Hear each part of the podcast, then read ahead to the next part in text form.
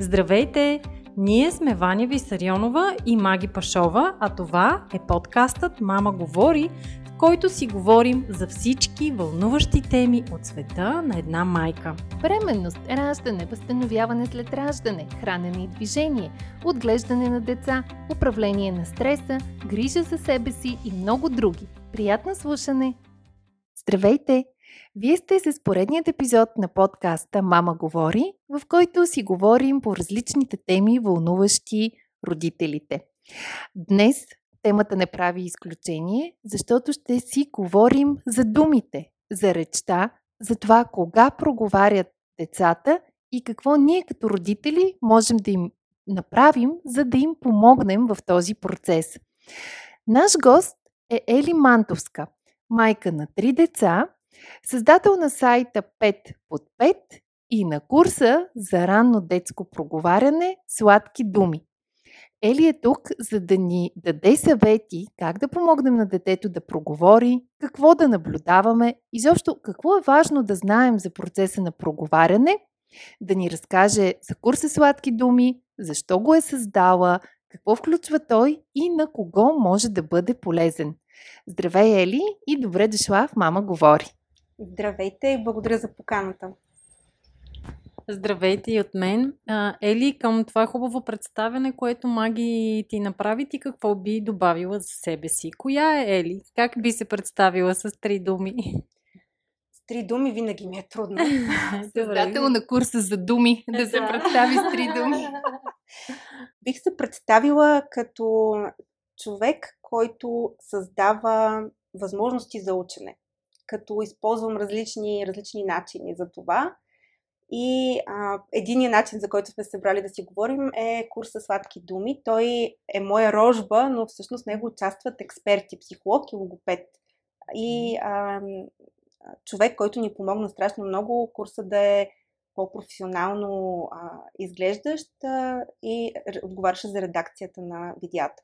Супер. И предлагам да започнем първо да ни дадеш малко повече информация за самия курс. Той към кого е насочен? Към родители на деца, които а, все още не правят, да речем, сложни изречения, т.е. от 0 до 3. От 0 до 3 и колко седмици продължава? Как сте го? Има ли някаква индивидуалност или по-скоро е обща базова информация? Нашият съвет е да преминавате по един модул всяка седмица. Тоест, то е 10 модула, значи 10 седмици. Отделно има увод, заключение и 3 бонус материала с гост-експерти.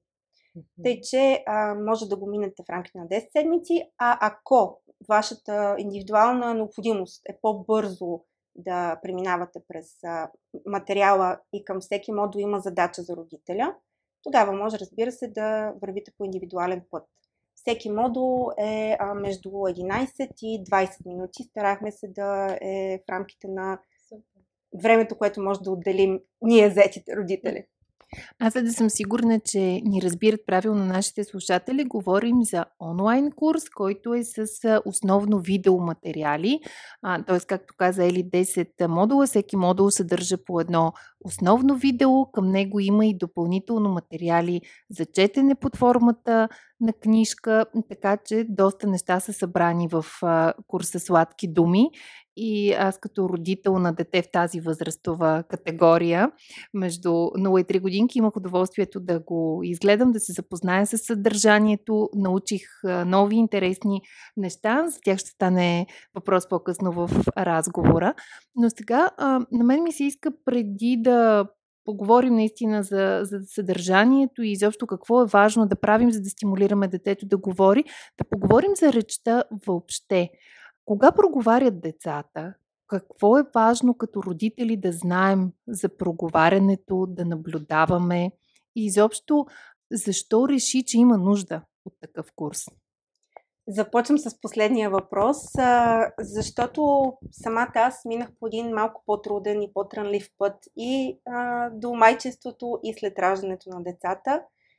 Родиха се моите дъщери преждевременно, близо два месеца по-рано и това може би е някаква благословия в известен смисъл, защото благодарение на това пък се запознах с невероятни, на първо място бих казала, деца, които преодоляваха уникални трудности с невероятни родители, които се бореха за децата си и с прекрасни експерти.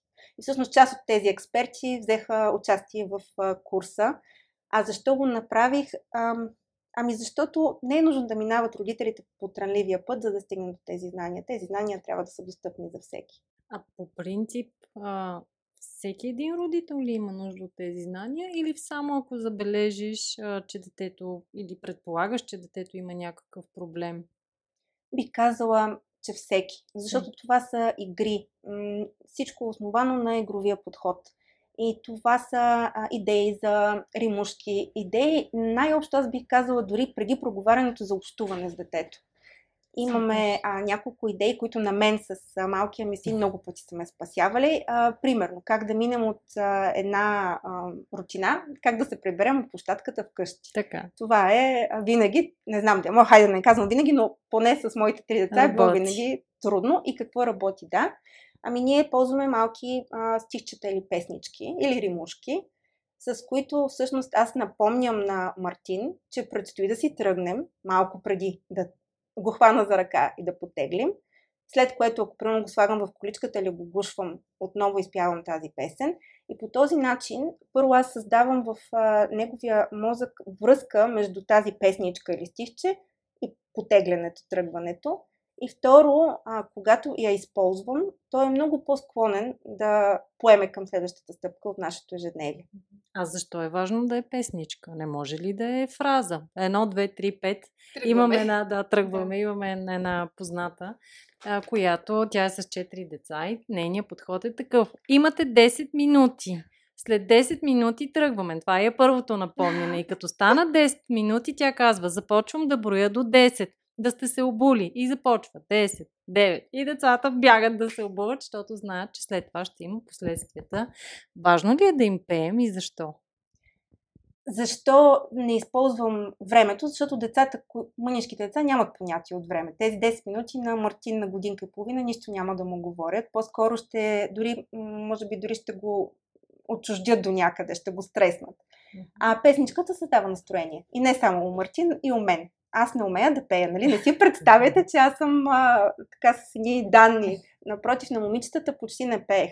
А защо пропях? А, първо, защото един ден а, така ми се беше набила една червена шапчица. Имаше една песен. Няма да я запея, ще пощадя слушателите и няма да пея, обещавам. Имам буки-буки. Да, да, да, тази. Е, ти, ти имаш данни. И... Аз съм втори глас. И а, почна да си пригласям. И те като почнаха да гукат, да, да се оживяват, и аз бях много, ха, тук някаква магия се заформи. А и защото а, посещавайки терапия с едното дете, ми обърнаха внимание на, на точно това как, на, когато прави упражнения пък аз и пея, тя е много по-склонна да съдейства, да не плаче. И а, това, това го видях. Убедих се с собствените си очи, че сменя настроението и на родителя вместо аз да седя докато терапевката прави войта терапия и детето плаче и да, да съм в ужас, правя нещо друго. А, Ели, аз малко а, така ще те върна по- по-назад, по- към теорията. Да. А, може ли да обясниш за нашите слушатели какво представлява стълбата на говора? Едно ключово понятие от курса и изобщо по отношение на проговарянето има, а, всъщност това е понятие, в което сме построили целият курс. А, има един опростен вариант, който много обичам. Нашата логопедка всъщност ми го каза, че на една година детето трябва да умее да каже мама, на две обичам мама, а на три аз обичам мама. Много ми харесва. Mm-hmm. А стълбата на проговарянето е всъщност а, с а, седем стъпала. Първото, а, както сигурно се досещате, е контакт очи в очи когато детето, онзи магичен момент, когато детето, понякога новороденото дете те поглежда, ма наистина те вижда и ти го виждаш и е това момент на свързване много специфичен. Това е първото ниво. Следващото а, ниво е момента, в който дето почна да гука или да а, казва гу или тези а, о гласни звуци. Много често педиатрите и по-възрастните роднини много се вълнуват детето гукали. Да. Следващата стъпало е а, така наречения лепет, а, баблене, бъблене, сричкуване, което първоначално е просто повтаряна сричка, ба-ба-ба-ба. и последствие се осложнява някъде около 8, 9, 10 месец, бада, буда, баба, бу. И от него всъщност стигаме до следващото стъпало, което е дума или жест. А, много ми се иска тук да подчертая, че жеста също е дума. Малко абсурдно звучи, но децата общуват не само чрез думи, а и чрез жестове. И когато някой ни пита колко думи казва детето, каня родителите да включват жестовете, които са винаги естествено едни и същи, означават едно и също. След като започне да произнася отделни думи. Тоест, извинявай тук само, да. че те прекъсвам. За пример го давам. Детето може да не казва малък и голям, но ако го показва по някакъв начин с пръщчета, това означава, че е дума. Точно така. И... То разбира думата. Точно така. И изразява думата. Не само я разбира, ми я съобщава. Mm-hmm. Всъщност, думите, жестовете, всичко това, което ние използваме, мимиките на лицето, а, са средства за общуване. Средства да предадем нашите мисли и нашите емоции. Това е, може би, основата, която искаме да, така, да остане а, у, у слушателите че е много важно детето да изпитва радост от общуването, да има, а, да е съвместно това общуване. Проговарянето идва. Когато има радост от общуването, проговарянето идва. Следващото стъпало, а, силно се досещат нашите слушатели, е съчетаването на две-три думи в раз, които, а, за които обикновено те трябва да владее около 50 думи в а, експресивния си речник, т.е. да казва. И е хубаво те да са от различни форми на речта, разбира се, защото трудно ще направиш фраза а, от три думи, които са само съществителни. Следващото стъпало е а, стъпалото на просто изречение. Това е а, момента, между по който обикновено се достига около 2 години. Фраза, просто изречение, а, очакваме детето да постигне около 2 години. Всъщност, последните поручвания изместват все по-късно първата дума, но не изместват появата на фраза. Тя остава и просто изречение остава около 24-я месец. А това защо се случва? Изме... А, по-късното поява на думи да. а, ми е свързана е с а, начина по който живеем. По-бавно развитие. С... Ами Или... не, не, не бих казала по-бавно развитие. А, от това, което експертите а, споменаха и а, логопеда и психолога, а, живота ни е по-различен. Ние изгубихме това, което наричаме селото. В момента да. един възрастен гледа детето или децата. И а, трябва да се щадим. Не можем да сме винаги на 100%, да сме идеалните майки, а, да се грижим за проговарянето, да се грижим за всички нужди на детето. Понякога не успяваме. И за своите собствени. Абсолютно, да. Така че а, една от причините е тази огромна отговорност, която пада на плещите на един родител, най-често майката. А, много често ползваме и помощници. А, последната а, информация от Световната здравна организация е, че детето не бива да има достъп до екрани до 18 месечна възраст. Смъкнаха, беше 24. Заради пандемията обаче пък разрешиха а, гледането през а, FaceTime или м, други видеочат функции, защото иначе ще забравят съвсем своите близки. А, да, появата на технологиите, плюс а, отговорността, която пада на плещите на родителите, това е от моето лично мнение и разговорите с експерти причината малко по-късно да проговарят съвременните деца.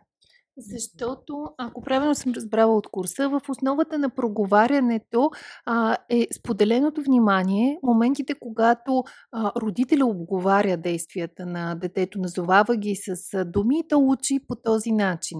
Нали така? И идеята е, че ако ти не можеш да бъдеш непрекъснато ангажиран с този процес и няма друг, който да те замести, докато да каже майката сготви или се погрижи за, за себе си някой друг да поеме детето и тази функция, всъщност нещата нормално да се случват малко по-бавно. Да, без да изпитваме вина. И в такива случаи смятам, че нашия курс е особено полезен а, между годинка и две. Първо, защото логопед по-трудно би работил с толкова маничко дете. То все още учи предимно чрез родителите си, чрез майка си. А, и второ, защото много, с много така голяма страст го направихме и не знам, Маги, ти какво ще кажеш, да не звучи осъдително за родителите, а да, да даде инструменти, да е един помощник на родителя. Това беше нашата идея. Да, категорично мога да потвърдя, че няма нищо осъдително. Напротив, курсът е много практичен, много а, с приятен, лек тон и генератор на идеи бих допълнила.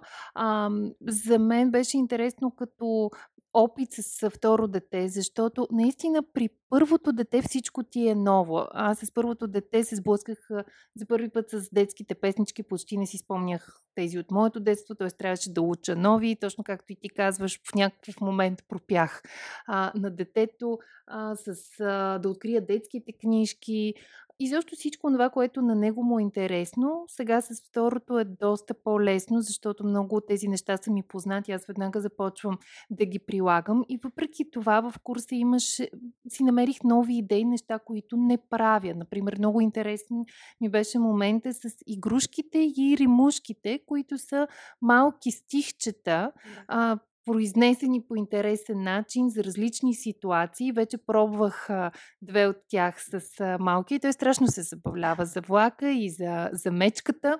Така че ако предполагам, че и за нашите слушатели ще е интересно да чуят повече за тях, да ни дадеш примери. А, римушките са изобретения на нашите баби. Така си връщаме част от а, уменията на селото, ако мога да използвам тази метафора. А, и аз всъщност първите научих от свекърва ми за какво ги използвам. Много често ги използвам в колата.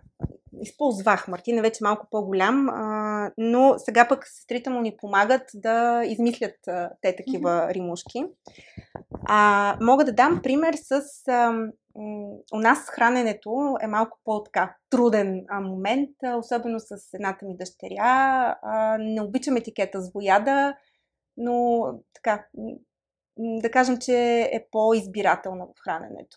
И започнахме да подготвяме момента, в който те ще седнат на масата, малко по-отрано, защото прекъсвайки играта им, те идват вече малко смръщени и не искат да, а, или не искат да сядат на масата. Измислихме една такава римушка, игра стоп, сега малко като песничка я казвам, игра стоп, игра стоп, хайде да вечеряме. Няма много рима, но един чудесен сигнал, че отново идва някакъв нов момент от рутината. А римушки, една, която сега се сещам, която е а, много приятна за учене на пръстите на ръцете. А, преди да я кажа, само да отбележа, че е добре, особено когато се изпълнява с, а, с една ръка, след това да я повторим, хем детето да запомни, да изгради невронни връзки в мозъка, хем да използваме и двете ръце. Тази е така. Показвам, но вие да. няма как да видите. Палец, събуди се, Показалец, разсъни се. Хайде среден, стига вече спа. Безименен, ти пак не ни разбра. Котре, котре, котренце, мое мъничко момченце. И сега ще пляскам пред микрофона, може би не е много удачно. Хайде да си поиграем, както ние си знаем. И след това го повтаряме с другата ръка. Okay. И това е много лек и приятен начин да а, децата да за, научат а, имената на пръстите и да концентрираме вниманието им, а и много добра гимнастика на пръстите, да, на фината да, моторика, да, което знаем, че е свързано с проговарянето. Това, между другото, сега ми изникна спомен за прабабата на моя син, която е била начален учител и той като се роди, тя беше още жива и му пееше една такава песничка, която каза, че си я използвали тогава в предучилищна възраст за ръчичките. Аз лявата ръка напред ще я подам, ще я раздвижа, нали? Докато раздвижват и пеят ръчички и по този начин правят почивка децата, докато пишат ченгелчета. Пак сега не съм чувала за такова нещо. И аз не съм чувала. А, много, ако искаш, ще ти я изпея после цялата песен. Да, искам. А особено като човек, който се занимава с активно движение, знаеш колко е важно това раздвижване, за да може след това с нова енергия да се върнем към задачата на писане. А, има нещо, което а, то се нарича логоритмика или ритмическа гимнастика, е измислено преди доста време от един швейцарски музикален педагог. Аз обаче съм убедена, че твоята прабаба и моята прабаба са авторите на това нещо. Ти спомена за а, мечката и малките мечета, които тичат. Можем да, я, да ви я пратя после като текст да я добавим към подкаста. А може за да... и сега да я кажеш, за да чуят нашите слушатели. Ходи, броди, а, сега, сега ще забия сигурно. Баба Меца. Баба Меца. Кружки да събира и се навеждаме от земята да събираме да. кружки. За дечицата си малки, сладки ги подбира и така въртим ръцете, се едно държим кружки и ги оглеждаме и подбираме. А, а след нея тичат, тичат, тичат, тичат, малките мечета с босите крачета. И даже може, ако държим детето, първоначално го гушкаме, когато е бебе, когато пораства и вече ходи само, го държим за ръка. И това е много удобен начин да го учим да ходи с нас. Ако, примерно, детето поспира на улицата, не иска да се хване за ръка. Аз съм използвала тази римушка много пъти с Мартин, добър помощник ми е. Вместо да му казвам, хайде Мартин, моля ти се сега, мама уморена, нека да тръгваме, чрез тази ремушка по-успявам да, така, да го предизвикам в сътрудничество. Е, защото малките мечета се забързват, затичват и много по-лесно детето, особено ако вече го е чувало и знае, че на тази част трябва да позабърза, да, да тръгне с теб. Да. Да, много, определено това много ме впечатля. Аз пак казвам, че вече ги, ги тествах, работят, много е приятно. А, къде можем да намерим идеи за други подобни игрушки и римушки? Събрах в статия на сайта ми а, списък с безплатни идеи. Има една книжка на издателство Фют за лагалки за най-малките, която освен, че има текста, са описани много ясно движенията за ръце, с иллюстрации. А, каня нашите слушатели да посетят сайта ми, мога да ви споделя и линк, където ще намерят източници. Има няколко канала в YouTube на дами, които а, пеят песни, придружени движения с ръце, приказки по ноти, например, имат а, доста такива а, видеа. Супер, значи на 5 под 5 е сайта. Ние ще сложим допълнително и а, линк, на който ни слуша в движение в момента. Може пък да запомни и там да потърси още идеи, защото определено са много практични. Добре ли а, да се върнем а, пак на някои интересни неща от а, курса. А, едно от а, предупрежденията, които отправяте към родителите е да не използват а, така наречения бебешки език. Нещо, което а, много лесно се увличаме. Нали, децата, когато проговарят, обикновено започват да наричат нещата по някакъв а, начин, измислят си думички или нещо, което им звучи близо до това, което искат да кажат. Моя син в момента, например, казва на водата га вероятно се опитва да каже вода, но то звучи като га. А, и е някак си много изкушаващо аз също да използвам тази думичка, но от курса научих, че не е добре. Когато той каже га, аз трябва да го попитам, искаш вода. Защо е така? Ами защото детето знае думата вода, просто говорният му апарат не е готово да произнесе тези звуци. И всъщност, защо да го учим на две думи за вода, на га и вода, или в случая на Мартин да, казваше вместо вода. Нека повтаряме и затвърждаваме правилното произнасяне на думата и когато детето е готово, ще може да я каже. А, а този а, бебешки език е различен от майчинския език. Друго нещо пък, което обръщате специално внимание в курса и което аз не бях чула. Нали всички сме чували за майчин език, разбира се, но с какво майчинския е различен от майчин? Да, да, майчински или родителски, а пък експертите го наричат реч насочена към бебето. А, то е много зареден с емоция. Всъщност, как да си го представят нашите слушатели? Аз винаги го извиквам в себе си с следната представа. Снът ми се буди от следобеден сън, по някакво чудо е спал дълго, аз съм си починала, едва ли не го чакам с нетърпение и чувам мама от другата стая, виждам го, той да кажем, че около годинка, виждам го, че се е изправил в леглото и протяга ръчички към мен и съвсем естествено аз започвам да говоря по този начин. Здравей, Марти! Събуди ли се, маме? Ще те гушна. Сега това ще те гушна не ми се получи много по-майчински, защото се развълнувах много и да. просто се прехвърлих за момент, този момент, когато а, спомних си го, представих си го, извиках го. И какво направих? А, говорех по-бавно, с по-четливо разделяне на думите, с много по-ясни гласни и с много голяма нежност. Децата усещат тази нежност, усещат нашата любов. И защо а, помагат тези три неща, които споменах? Разделянето на думите, удържаването на гласните и емоцията. Правени са проучвания с а, англоговорящи, които не владеят китайски язик. Пускани са им записи на китайски, на мандарин, mm-hmm. като в единия случай е било обикновена реч, а в другия случай е било реч насочена към бебето, на майчински язик. И а, всъщност резултатите са красноречиви всъщност хората, които са случали записи с реч насочена към бебето, са улавяли много по-добре думи на език, който въобще не познават и не говорят. Така че а, по този начин ние можем да, освен да учим детето на как да предава емоция чрез езика, да му помогнем да разграничава думите а, като части от изречението и а, звуци, най-вече глас. А не само майката може да говори майчински, нали? Да. Да, между другото, а, моят съпруг говори чудесен бащински или татковски, или как да го кажем. То всъщност на английски е mother is или parent is, а, така че родителски и майчински. Mm-hmm. А, но ние, на, когато за първи път казаха майчински а, логопедката и психоложката, аз бях малко така като тебе. Може би има някаква грешка, може би е майчин, но го оставихме, защото е крайна сметка правилният превод. На български често се използва бебешки език, а, но да. се притеснихме, че ще объркаме хората. Да, защото така, под бебешки да се... език имаш предвид нали, тези думички, които а, детето мам, казва. папка ме да, и така нататък. Да, да.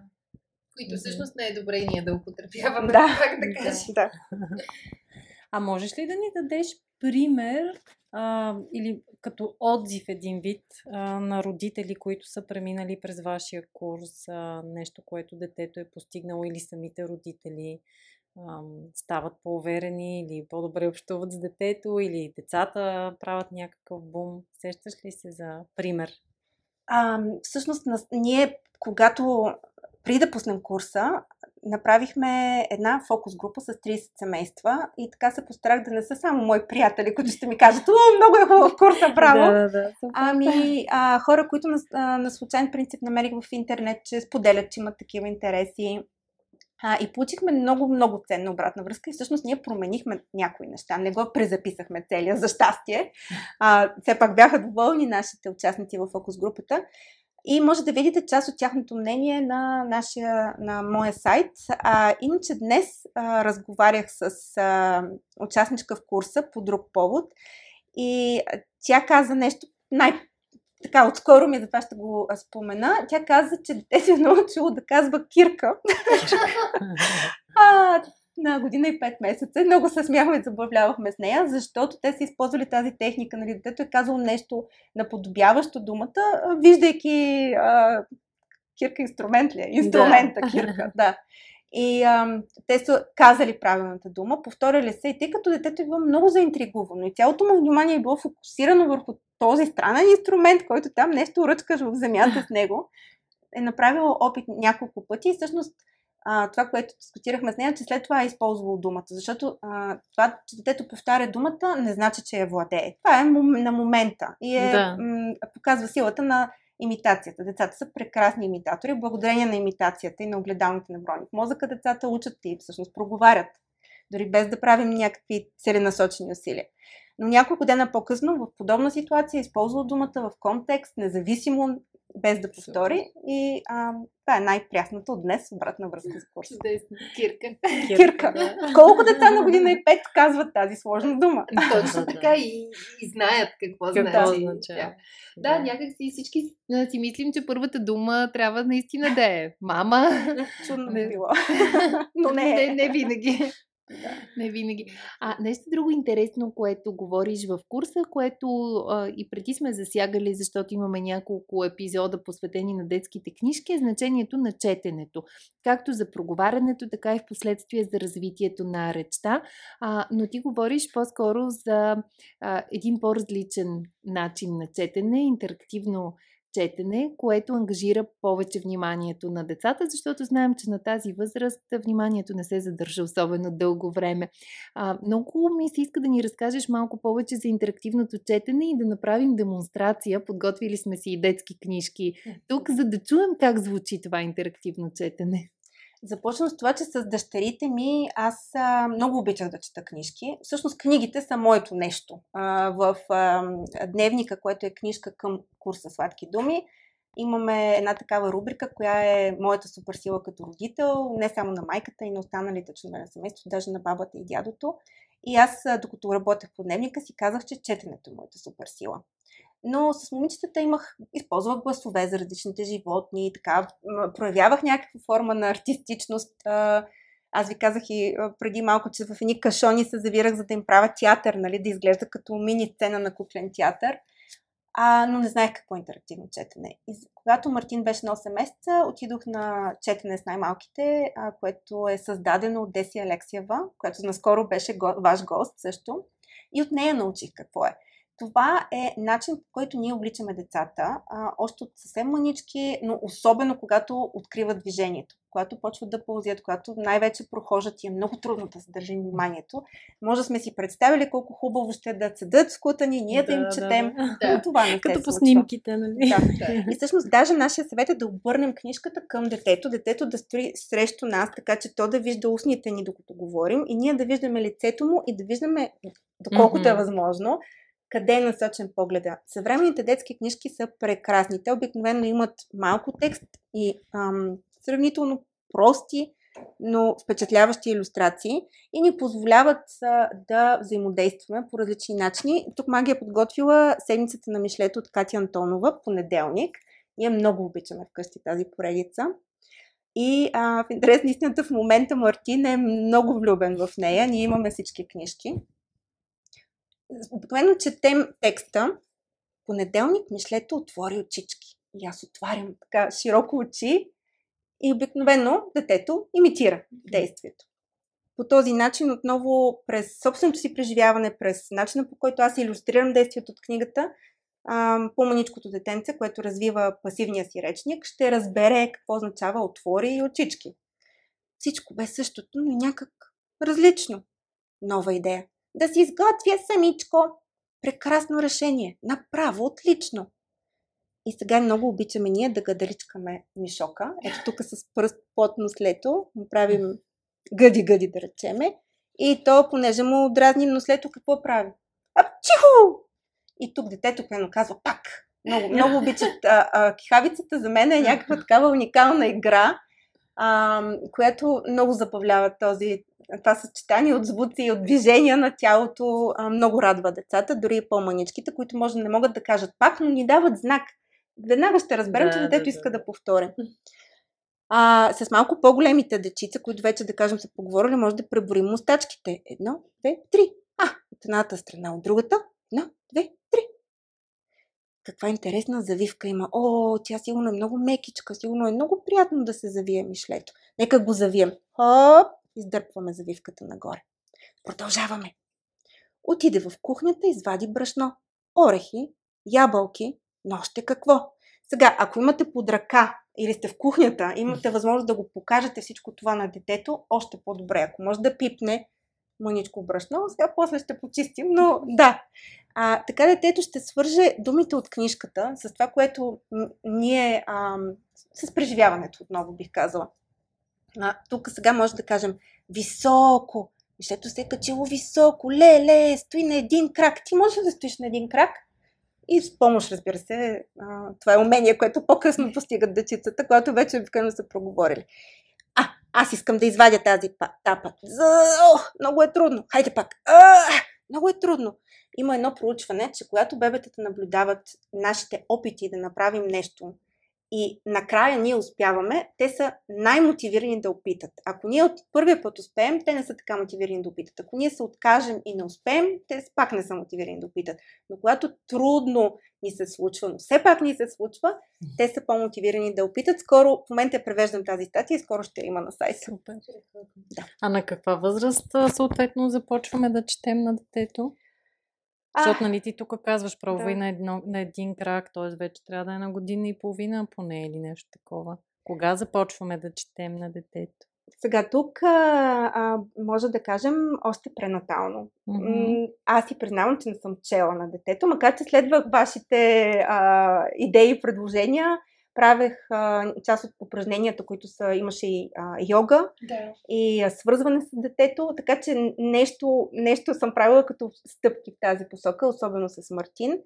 Така че ако се чувства комфортно, майката може да чете на детето още преди раждането. Това, което аз правех, малко по-мързеливо, а, с дългите часове на кърмене, аз, аз, аз си четях. Да. А, книга, не на телефона и понякога така ми идваше да чета на глас, да си чуя гласа, защото обикновено момичетата, дъщерите ми бяха на детска градина, мъжа ми на работа, аз сама вкъщи с бебето.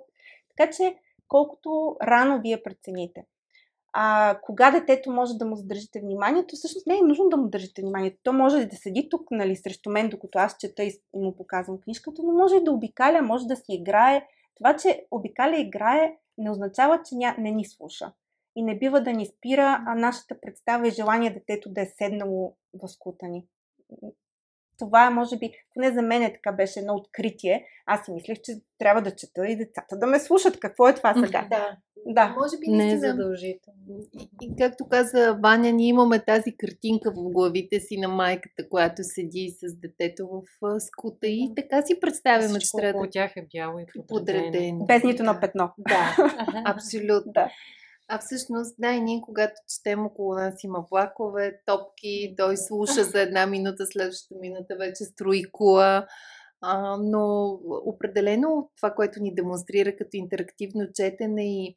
А, всъщност аз пък за първи път а, го видях в едни испански програми, понеже дъщеря ми сега учи като втори език и гледаме някакви много простички клипчета с нея. И те са точно на основата на детски приказки, които четат на, на испански, точно по този начин, с детски книжки, което е толкова забавно, въпреки че има по две редчета на, на страничка, начина по който се а, интерактва, боже как не ми хрумва хубава наша дума, Взаимодейства. взаимодейства, благодаря Ваня, взаимодейства с картинките, го прави много по-живо, много по-действено, много по-привличащо и заковаващо вниманието на, на детето. А, така че това е един за мен също нов начин на, на четене, но много интересен и ми се иска да, да го практикувам по-често и смятам, че наистина по този начин може да задържим вниманието на най-малките, които определено искат да правят нещо, не просто да седат кротко скутани и да слушат. Това ми напомня един диалог, който имахме с психоложката, когато, а, нали, докато работихме по курса, и аз се я питах а, извън записите. Е, добре, супер, Вили, значи искаш да ми кажеш, родителя трябва да е някакъв клоун, нали? Е, И Актьор. постоянно, да, като един актьор, да забавлява децата, да измисля нови игри. И тя се пошегува с мен и каза, не, не, жонглер е достатъчно да бъде. В крайна сметка го оставихме в а, сценария на курса, решихме, че така ще разведри установката. Ам, може би звучи много, много всичко това на родителите и може би по някакъв начин, силно се надявам да не е така, но може и да ги напряга. Не означава, че ние постоянно трябва да измисляме всякакви игри, че едва ли на детето няма да проговори, няма да се развива, ако не полагаме тези целенасочени усилия, ако не си купим курса на Ели и Вили. Да, така а би ли бил същия ефект, ако го прави някой друг, а не майката? Защото напоследък има и такива работещи майки, които делегират съответно отглеждането на детето на професионални детегледачки. В смисъл тази жена взима точно така книжка, че по този начин има, да кажем, допълнителен курс а, по такова четене или курс по не знам си какво си, нали, професионални детегледачки. Има ли значение кой го прави това нещо? Не, няма. Просто обикновено с род- все още е така устроено обществото, но че като че ли основно майката се грижи за децата. И затова и в курса винаги се обръщаме към, към родителя, към майката. Но разбира се, че може да го прави друг възрастен. Даже колкото повече възрастни четат на децата, Няма толкова значение. по-добре. Мгм. А, Че чува различни гласове, да. различни подходи, защото Да. никой не може да го прави по един и същ начин. Да. Добре. Ам, искам да те питам още нещо. Напоследък станаха много популярни аудиокнигите. Доколкото знам, ти самата също имаш подкаст и четеш книжки, нали? Да, с Деси Алексиева от Да, с. Деси. Да, Да. четете книжки. Ам, а ти тук казваш да четем на детето, да показваме малко. Няма ли противоречие и доколко едното може да се съпостави с другото? Къде намират място аудиокнигите и четенето на книжки? И аз си спомням още от едно време, нали, приказки по телефона, набираш колко Да. беше там, 160 и 160 нещо си. Нещо беше да. Да. Или 180. Или то е за по-големи дечица. Как, каква е ролята на аудиокнигите и приказки? Може да пускате аудиокниги след а, втората година някъде и е м, хубаво да пробвате, за да видите реакцията на детето, по възможност с книжки, които вие имате и които сте чели. Всъщност, лисиците четат, така се казва в подкаста, е, ам, така сме го замислили, че е добре детето да има книгата в ръце, докато Мгм. слуша. И то се, а, той е подходящ за деца между 2 и 7 години, а, като а, допълнителната полза за малко по-големите деца, които вече се заглеждат в а, буквите и думите като символи, т.е. имат някакви умения, подготовка за четене, да ги наречем, е, че а, това им създава много повече, а, предразполага много по-лесно този процес на четене. А, противоречи ли си? Аз мисля, че не си противоречи. Точно заради това, което преди мъничко пък си говорихме. Имаме, имаме нужда, ние родители, понякога да си починем. И много, ние виждаме аудиокнигите с Деси и с други хора, с които сме самишленици в тази сфера, като альтернатива на екраните, а не като альтернатива на присъствието на родителя. И ако днес аз съм уморена и нямам сили да чета трета приказка, но не искам да давам таблета или да пускам на телефона видео, защо пък да не пусна една приказка? Всъщност се оказа, че много от нашите слушатели точно така слушат подкаста и а, ние бяхме сложили а, една затваряща музика, която беше с ксилофон накрая, която обаче по моба на родителите махнахме от всички епизоди, защото някога стряскаха детето, което тък му се унесло. И нищо не пречи вие да сте там в стаята с... Говоря за по-маничките деца, да. а, докато те слушат а, аудиоприказката. Пак да го има този момент на гушването, на, на това да сте заедно, а, но просто да си дадете 5-10, имаме епизоди от 5 до всъщност най-дългия мисля, че е над 30 епизода, първият ни епизод. Mm-hmm. А, но по принцип са между 7, 8 и 12-15 минутки. Които вие да не сте актьорът. Да. Така да го кажем. да. А много родители пък ни споделиха, че те заимстват много идеи за интерактивно четене чрез подкаста, защото просто не им хрумват, както и на мен не ми да. хрумваха преди да. се запозная с Деси. Да, ето колко интересно сега това, което ни демонстрира от седмицата на, на Мишлето, как на практика за всяка една картинка в книжката, на теб ти хрумват някакви идеи как да направиш по-интерактивно четенето, което ако човек не го е правил първоначално нормално да му е трудно и да няма такива идеи, може би наистина въпрос на практика, за да почнеш да се досещаш.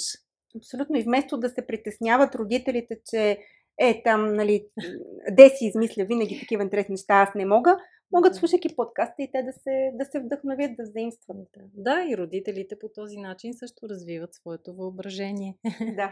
И тук мисля, че е момента да кажем и за другата твоя инициатива. Ти си един много ден човек, очевидно. А, за Фейсбук групата, която сте направили, ще ни разкажеш ли повече? Тя е насочена към родителите. Да, тя се казва Читателски клуб Детето и ние. И в нея имаме над 25 книги, които сме обсъдили с родители, като има и експерти, психолози, които се включиха в групата. А, освен това, че обсъждаме книги на тема възпитание, детска психология, родителство като цяло, много често се включват и родители с а, а, търсене на мнение, като разбира се, това е група във Фейсбук, не е експертно мнение, макар и да имаме психолози. А, и другото, което лично аз откривам като голямо предимство на тази група, че това е събрано от много хора знания. В момента имаме над 5500 участника. И няма един човек, който да е прочел всички книги. Може би дори да, експертите не да. са имали тази възможност. А влизайки в групата, имаме доста безплатно до това съдържание, до това знание на мъдростта на групата. И за мен това е много ценно и много се гордея не с а, моите усилия, които не са така, така големи, гордея се с усилията на хората, които се доверяват на, на, на, на нашата група и а, които съвсем честно и открито споделят мнението си с дадена книга. За какво им е била полезна, за какво не е така полезна. А, често имаме въпроси, чудя се между тази и тази книга, а, коя ще ме посъветвате за моята ситуация и няколко думи описвам ситуацията. Mm-hmm. Така че каня нашите слушатели, ако все още не са част от читателски клуб Детето и ние, да се присъединят. Благодаря. И ние ще се смаги, да. ще се присъединим. Ще се радвам. С удоволствие. Да. Последен въпрос, просто сега така да, да заключим а, темата и за тези а, слушатели, които като моя съпруг са малко по-големи песимисти или реалисти, не знам как да го нарека, но той не вярва в а, книгите за възпитание. Смята, че всяко дете е различно и не можеш да отгледаш детето по една книга, защото в книгата пише едно, обаче то детето си има характер. ти имаш характер, може денят ти да е бил лош, може звездите в този момент на детето да се подреди. И тази книга става абсолютно неприложима. Да. Какво би отговорила на такива Ами, реалисти, песимисти? Един такъв реалист песимист скептик а, имам вкъщи. в лицето на моя съпруг. Той обикновено май е така. Също за мъжете. Да, или, или де да знам, може би в двойката единия е в едната посока, другия в другата. А, и какво му отговарям? Така, да, ние имаме три деца и наистина го виждаме. Всяко дете е индивидуалност, а, има своя темперамент, а, развива в момента своя характер. И не мога да взема книгата и а, като, като един актьор да повтарям репликите от нея и това да сработи. А, истината обаче, че тези книги, поне за мен, а, са вдъхновение. А, те дават идеи, които, до които аз не бих стигнала. Дават ми увереност, че съм на прав път, което за мен е ценност. Нищо, че имам а, трето Да. дете, а, увереността ми като майка нараства, да кажем така. Конкретно, може би това толкова е свързано не с самите книги, а с наличието на такъв клуб, в който може да обсъждаме с участниците. А, събирам различни гледни точки. Може би това беше причината да, да възникне идеята за клуба. А, не ми беше достатъчно да прочета книгата. Оставаше някак в мен а, едно такова усещане, че и сега какво? То, пък, то е толкова сложно, а и аз каквото и да направя, нали знаем, нали, че децата пак ще стигнат до психолог на 30. Да, Да. да. А, и имайки с кого да обсъдя това, което съм прочела, и някаква такава свобода, че мога да пробвам, да експериментирам с децата, звучи малко грозно, но да пробвам а, и да се убедя кое работи, как работи, дали работи. А, това начинът по който да взема максимум от книгата. Иначе да, прочитам я, слагаме на рафта, тя оставила някаква следа в мене, но, но нещо ми липсваше. Така че аз го разбирам. Да, за, за такива всъщност родители, които мислят по такъв начин, може би няма смисъл да се борим и да ги убеждаваме а в ползата. Когато и ако те стигнат до желание да четат, чудесно. Ако, но това не пречи да обсъждаме с тях различни Да. ситуации Мгм. и понякога те дават много добри идеи, нищо, че не са чели нищо. Мъжа ми, например, понякога е в десятка. Да. Но да, тогава всеки от нас като родител има интуиция и понякога тя със сигурност е много по-вярна от това, което ще прочетем в книгите. От друга страна пък никой не ни е учил да бъдем родители. Освен интуицията си, разчитаме на собствения си опит, например на нашите собствени родители, а той не винаги е най-добрият коректив и понякога ние пренасяме грешни модели, с които ние самите сме били отгледани докато прочетеното в една книга може да те накара да се замислиш, да откриеш някакви грешки, да направиш някакви корекции, за да не предадеш модела нататък. А, така че аз вярвам, че те имат своето място, но със сигурност не са някакви готови рецепти или сценарии, които да приложим буквално, а по-скоро да адаптираме към собствените си деца, собствената семейна ситуация и да си вземем най-доброто от, от всичко. Абсолютно. Аз също вярвам, че родителите сме шедьоври в прогрес. Постоянно се учим, дали сте от книги, курсове, дали сте просто от самия живот. Децата ни са прекрасни учители и си взимаме това, което в момента ни е нужно. Да. Ели, много ти благодарим за този разговор, за всичко, което сподели с нас, за това, че си толкова активна, както и Иваня каза, дейна, защото аз вярвам, че точно ние, родителите, може много да си помагаме взаимно, за да отглеждаме едни...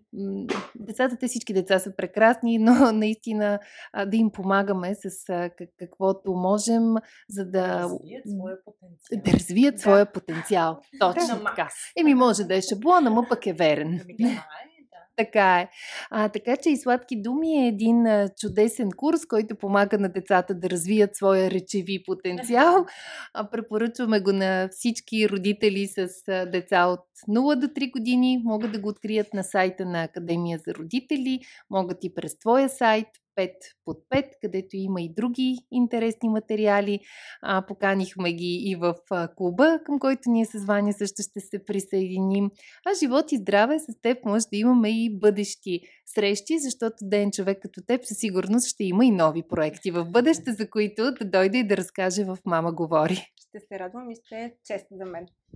Благодаря ти много, Яса Ели, за това участие. Благодаря ви и на вас, че ни слушахте. Не забравяйте да харесате този подкаст, да го коментирате, да споделите с нас какво мислите за идеята, която ви представихме. И ни очаквайте отново следващата сряда, когато ще бъде нашия последен подкаст преди вакансията. Така че абонирайте се през вашата подкаст платформа за Мама говори и следете последния епизод преди вакансията. До скоро!